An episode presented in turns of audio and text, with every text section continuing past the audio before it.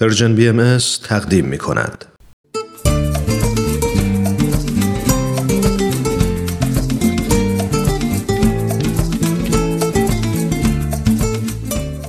کاوشی در تعصب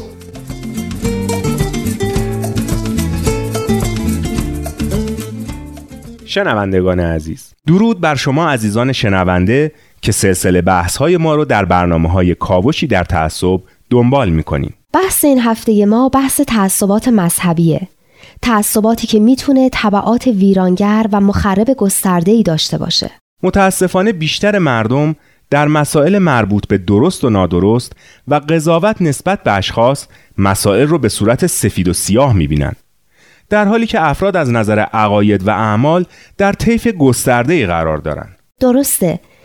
بهزاد خان من فکر می‌کنم باید پذیرفت که نمیشه افراد رو بر اساس اعتقادات دینیشون قضاوت کرد. چه بسا در میون پیروان سایر عقاید افراد خوب و درستکاری باشند و در میون کسایی که به اصطلاح خودی به حساب میان افراد خودخواه و فرصت طلبی پیدا بشن.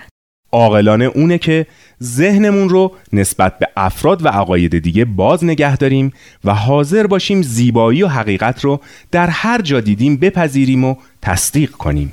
این همون توصیه حضرت عبدالبها مبین آثار بهاییه که به دنبال بوی خوش باشین. حالا مال هر گلی می‌خواد باشه.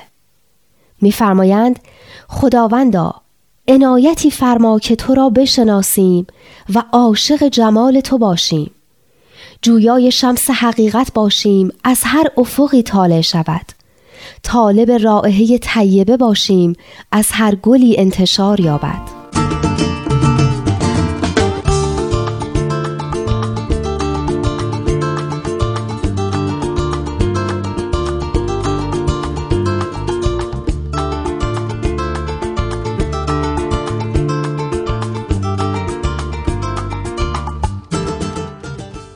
یکی از مفاهیمی که در زمینه تعصب مذهبی خیلی به گوش می‌خوره فناتیزمه. خوب این مفهوم رو هم یکم روشن بکنیم. فناتیزم در واقع به پافشاری روی نظرات و عقاید قدیمی میگن. اینکه روی این عقاید پافشاری و از این عقاید دفاع کنیم و با هر نوع تجدید نظری مخالف باشیم و به هیچ وجه حاضر به بحث و مذاکره درباره اونا نباشیم. فناتیزم همچنین به این معنیه که هیچ گروه و هیچ نظر دیگه ای رو بر حق ندونیم. درسته. میشه گفت فناتیزم سکون و رکودیه در طول و عرض هر دو. خب ندا خانم فکر کنم باید این رکود عرض و طولی رو یکم روشن کنیم.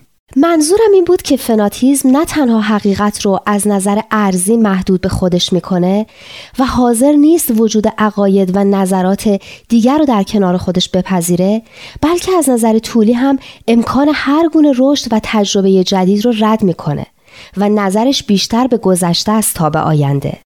یعنی می‌خواید بگید فرد فناتیک به اینکه نظرات می‌تونن در طول زمان رشد کنن و به تکامل برسن اعتقاد نداره و به نظرش فقط یه عقیده درسته و اون همونیه که در گذشته بوده؟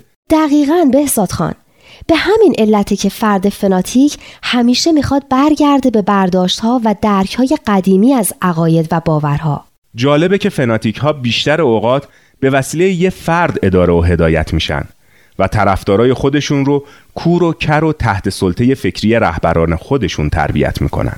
از اونم جالبتر اینه که اینا هر وقت در قدرت نیستند و نمی‌تونن عقاید جزمی و خطرناک خودشون رو عملا پیاده کنن خودشون رو منزوی می‌کنن و حتی گاهی دست به خودکشی های دست جمعی می‌زنن.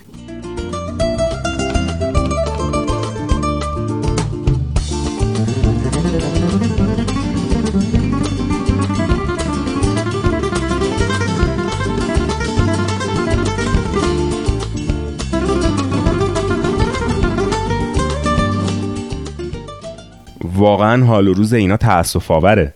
فکر کنم اینا هم مشمول این شعر عطار میشن که خطاب به کسایی که گرفتار تعصب دینی هستن میفرماید ای گرفتار تعصب مانده ای دائما در بغض و در حب مانده ای گر تعصب می‌کنی از بهر دین نیست انصافت بمیر از قهر دین. بله بهترین کار اینه که به توصیه جامی گوش کنیم که میفرماید از درون رنگ تعصب بزدای بر خرد راه تعمل بگشای. به امید جهانی که به جای تعصبات با عقل و خرد به پیش بره و تا برنامه بعد شما رو به خدای بزرگ میسپاریم. بدرود.